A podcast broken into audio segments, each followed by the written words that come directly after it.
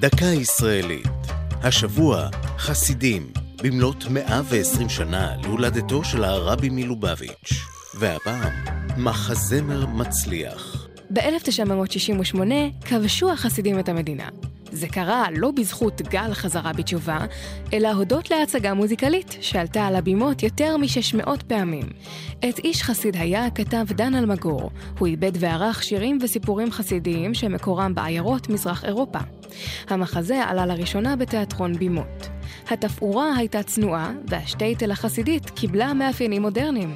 השחקנים, שלמה ניצן, חנה רוט, לוליק, דני ליטני, דבורה דותן ובתיה ברק, לבשו מכנסי ג'ינס, ואת השירים ליוו גיטרות, ולא הכלים האופייניים לקלייזמר.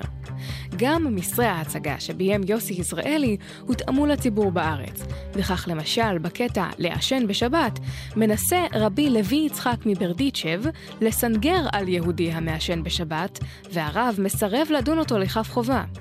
יותר מרבע מיליון ישראלים צפו בהצגה, שהכניסה לראשונה את ההוואי החסידי אל לב התרבות הישראלית החילונית.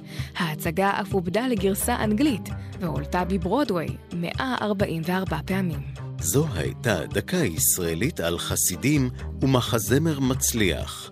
כתב יותם פוגל, ייעוץ הדוקטור זאב קיציס, הגישה עדן לוי.